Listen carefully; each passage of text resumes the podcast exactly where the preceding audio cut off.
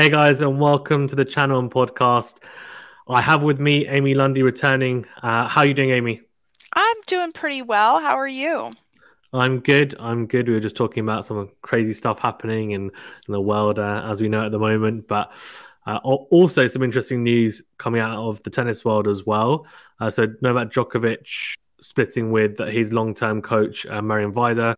I thought it was relatively surprising. I know he wasn't with him in in Dubai, so I guess it's not a huge surprise, and that was why he wasn't because they split at the end of last year. But seems very amicable. It looks like it might actually be a choice more on Vajda's side than Djokovic's. But uh, initial thoughts, and I mean, he has had a phenomenal run with Djokovic. Obviously, been there pretty much since the start. Only had that one, I think it was one and a bit years where they didn't weren't together really. Boris Becker came in, was head coach for a little bit, but uh, his success has been with Vajda, and obviously he's been so so good, and the partnership's been so fruitful. Yeah, here's my thoughts. Never is a split uh, acrimonious when it comes to Novak. I mean, pretty much everybody who's ever worked with him, Boris Becker, um, even Agassi, it, it's it's always on good terms, um, and I think that says something about Djokovic. Um, the way that it unfolded is is interesting because uh, the news has just come out now in March, and apparently they decided to go their separate ways in November. And then Novak went through the whole Australian saga and you know, Marian had not been coming on the road with him as frequently, so it wasn't like a surprise to anyone that Marian didn't take the trip to Australia. But now knowing that they weren't together in their coaching player relationship during that whole thing, um, it, it kind of makes you reflect on the episode a little bit differently. And Vajda gave an interview actually in January during the whole deportation saga, in which he defended Novak and said that this was going to be painful for him, but that he would bounce back. And you know, said that it was political what was happening to him, and that it was an in, it was an invasion of his privacy. So for sure they didn't split over that or any disagreement over the vaccination issue. So I think you're right. It's possible that Vajda, like a lot of people during the pandemic, kind of got a different perspective on life and, and really did just want to spend more time with family. And Novak maybe really did need somebody that could be there with him every step of the way. Yeah, yeah, I agree. And it's not to be fair, it's almost similar to Tony Nadal, I guess, because it's they've been like, for example, he was in Nadal for so long, and then now it's coming towards the last few years, the twilight years, and they probably put in such a long shift with those players, like traveling everywhere with them and not seeing their family as much, and uh, they're probably thinking, well, actually, they're in good hands. So with Carlos Moya, I guess he's a former player, Ivanisevic is a former player, and I guess at this point in their careers, they're still improving, but you know the majority of the work's been done. Like they now pretty much, I, I wouldn't say they, well, they probably could coach themselves, but um, you know they don't need to. I guess have so many people on the team uh, telling them what to do. They've got their own routines in place, etc. They know what works for them and how their body uh, works and ticks along. I guess so. That's uh, yeah, that's I guess the way it is, and good to see them, as you said, uh, splitting on good terms, and it seems yeah everyone seems to, which is a good sign I think from Djokovic's side that he's very much uh, whether it's his decision or or the coach's decision, it's uh, always seen as yeah leaving on good terms, and then uh, you know they're going to be friends etc. And there's no kind of terrible break uh, breakups anyway. Uh, but Ivanisevic now has, I guess, uh, well, I'd say a chance. It depends whether he wants to take it, whether Djokovic wants him to have it. But since 2019, I think we've seen. I think it's been a long process anyway. Djokovic's serve improving, but I think since Ivanisevic has been coached, for me anyway, it's accelerated that process even more. And we saw it. I guess we have seen it for the last couple of years. The number of aces increasing, uh, the the I guess the pace on the serve as well, and the consistency. Uh, just being able to group his uh, his tosses so close together as well and groupings really impressively uh, and being able to hold as almost akin to, I guess, how Federer has done for a few years in the back, for quite a few years at the back end of his career um, to have that longevity. Uh, what are your thoughts on Ivanisevic in terms of impact, and and also do you think he's going to be the one who gets the head coach role, or will it potentially be someone else? I don't know. It's really hard to get inside Novak's mind on that kind of thing. There's a couple things I do know about Djokovic, and one is that he's not averse to change. He embraces change and sees it as part of the natural course of things. So that's number one. And number two, he did have that break with Vajda in 2017 briefly, and then they got to back together in 2018. And then after they got back together was when you saw Novak return to form. So it's not out of the realm of possibility that they could get back together again and that that Novak may reach a point at some future point in the in the future that um that he needs Marian again as a stabilizing force on his team. So you never say never. You kind of keep good relations with people as he has done and and leave the door open for that. In terms of Ivanisevic, um yes, he he has helped Novak improve his serve, and um, I I think it was really important after the elbow surgery to solidify a motion and an approach to service that uh, that worked for him. And I think that Ivanisevic has been crucial in that regard. Um, but there may be a point where that particular piece of the puzzle has its limits and he needs to fill in some other pieces. So, again, keep in mind this is not a guy who is afraid of change and um, he always keeps good relationships with people. So, I wouldn't be surprised to see Vajda come back again at some point.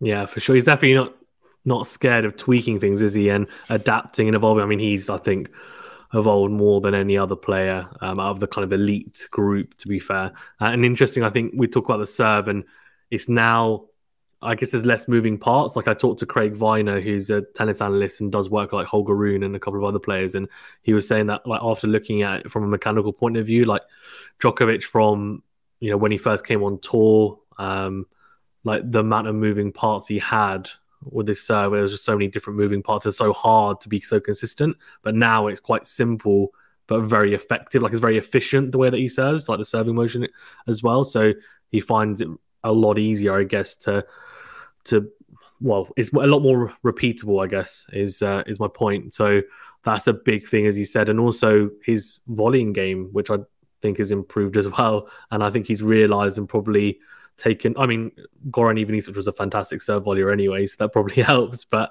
also the fact that he's probably seen people like, for example, Federer and even and Nadal as well um, towards the back end of their career. I mean, Federer always had the touch of the net, but it's definitely helped his longevity. And with Nadal as well, he's adapted and kind of evolved, uh, and so is Novak, I think. So it'll be interesting to see whether it is Ivanisevic or, or if it's someone else. But I would imagine it will be someone who I guess has something to bring to help him further his game even more so that uh, he can play even longer and he can play in a way that has even less strain on the body because it feels like that's the way that he keeps on going. Um, uh, do you, what do you think if you? If, it's quite a hard question, I guess. But if you sure. were Novak and you were looking and you were looking, you're like, sure, yeah, why not? I'll take it um, on, sure. if, if you were Novak, right, and with his skill set and his game, and you want to play for as long as possible, you've got Ivanisevic there. Um, but if you were to bring in one other person, in terms of you know, it can be their ex player in terms of play style or even ideology as a coach. Like, who who do you think he may be contemplating bringing? I know it's quite hard to get into his head, but if you were him, like, who would you look towards maybe? Well, I mean, just just to back up for a second, with regard to Marian, remember that Marian has something like 85 coaching titles to his name in in uh, with his relationship with Djokovic. So and all the slams, you know, so it's going to be really hard to replace his personality on the team. Um, so just knowing a little bit about Marian's personality, he's pretty even keel. He's like a cool cucumber. He's chill, you know, he's a smoother, smooths things over. Um, and Novak really needs that because um, he is uh, he's an emotional guy who, who puts mm. it all out there. So um, I guess if I were to pick somebody, it would be another cool cucumber. That being said, um, I know that Ivan Ivanisevic is not a big believer in data. And okay. Moya on on Nadal's team is a big believer in data, and I think data is a very important component because it allows you to um, find the best patterns of play and the most efficient mm. patterns of play, and it allows you to really scout your opponents and know where their weaknesses are. So I would bring in a cool cucumber who is a believer in the data component. Um, but not not too much so that it, it clouds your head, but you know, some really good, solid advanced scouting. Um, I don't know who that is. I was thinking when you said cool cucumber, I don't know why, but the first person that t- popped into my head was Ivan Lendl.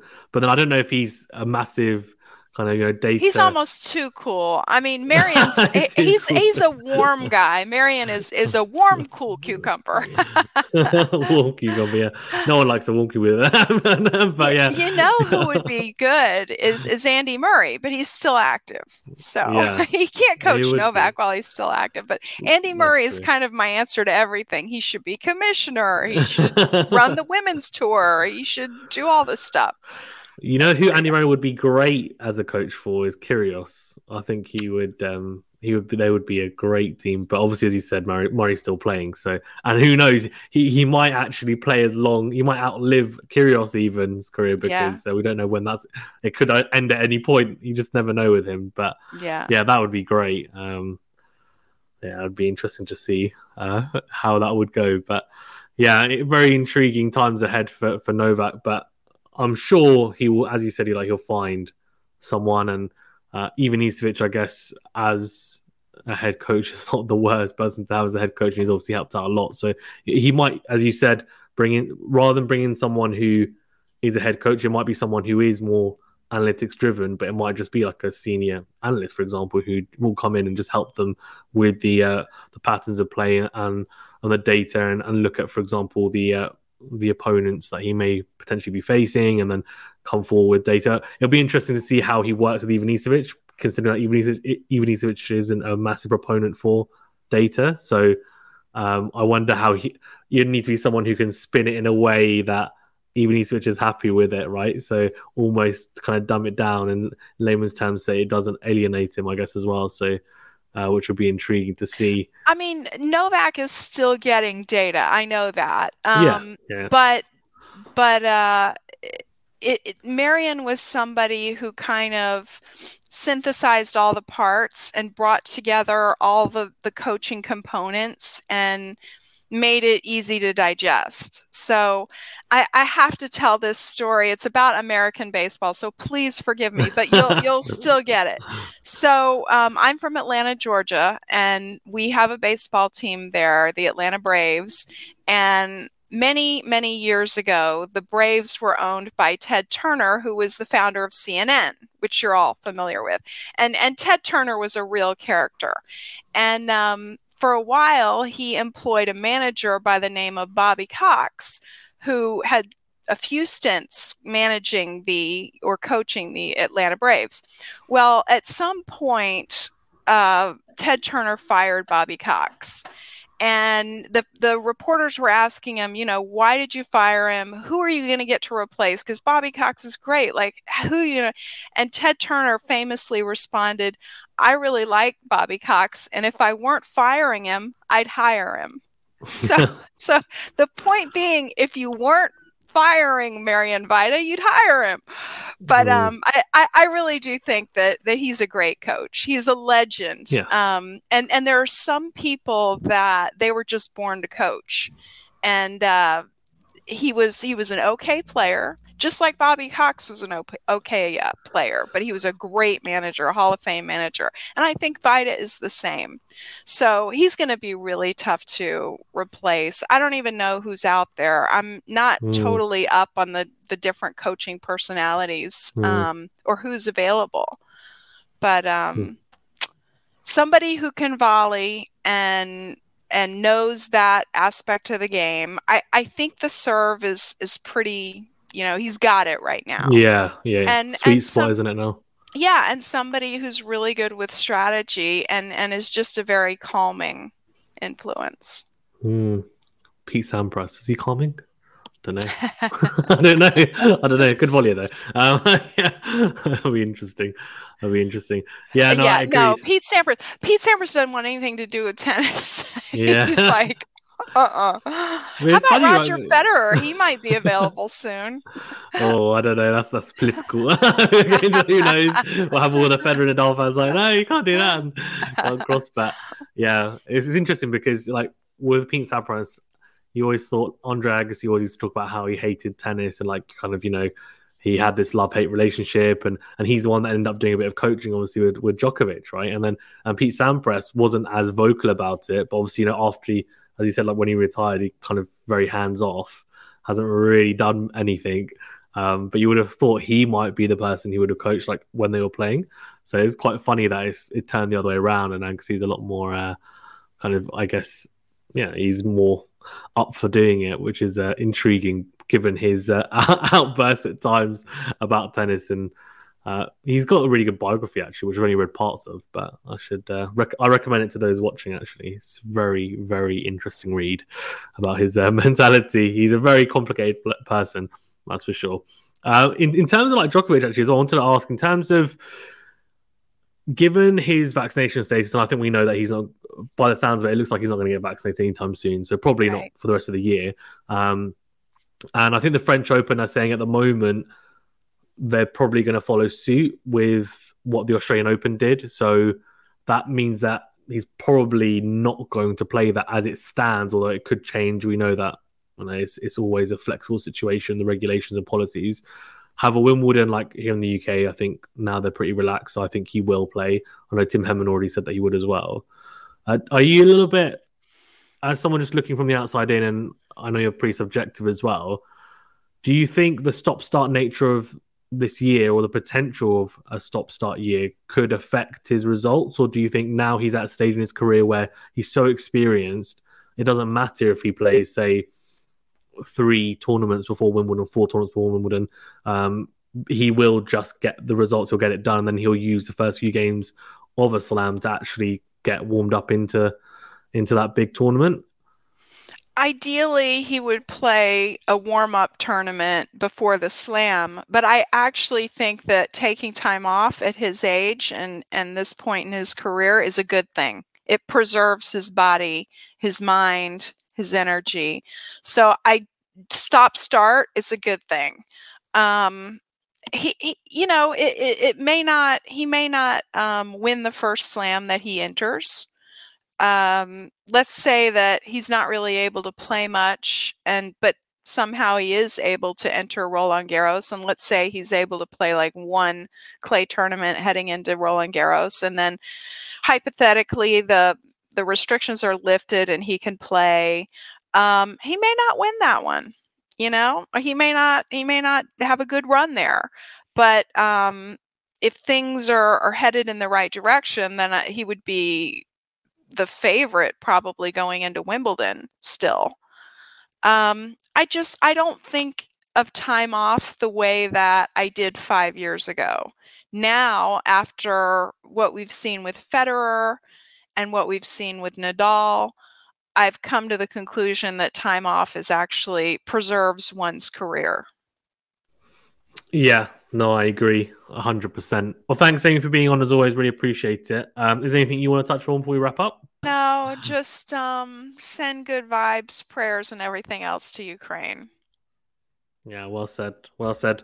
Uh, well, thanks, Amy, again for being on. Uh, well, yeah, we'll definitely catch up hopefully uh, sometime soon again. Uh, guys, do check out Amy on Twitter. Um, and also three tennis podcasts as well. Also, Tennis Connected, I think, is where most of your articles are. Mm-hmm. Uh, so some really good articles. I've been reading them uh, pretty much every time they come out. They're really oh, good thank, reads, you. so thank Yeah, they're good. They're really good, really informative. So thank you, um, as someone who reads them. Uh, but yeah, guys, please remember as well to like this video, subscribe if you're watching on podcast platforms, and do give us a um a, a follow if you don't mind, and subscribe depending on what platform. Uh, but yeah, stay safe and well, and we'll see you on the next video. Thank you very much.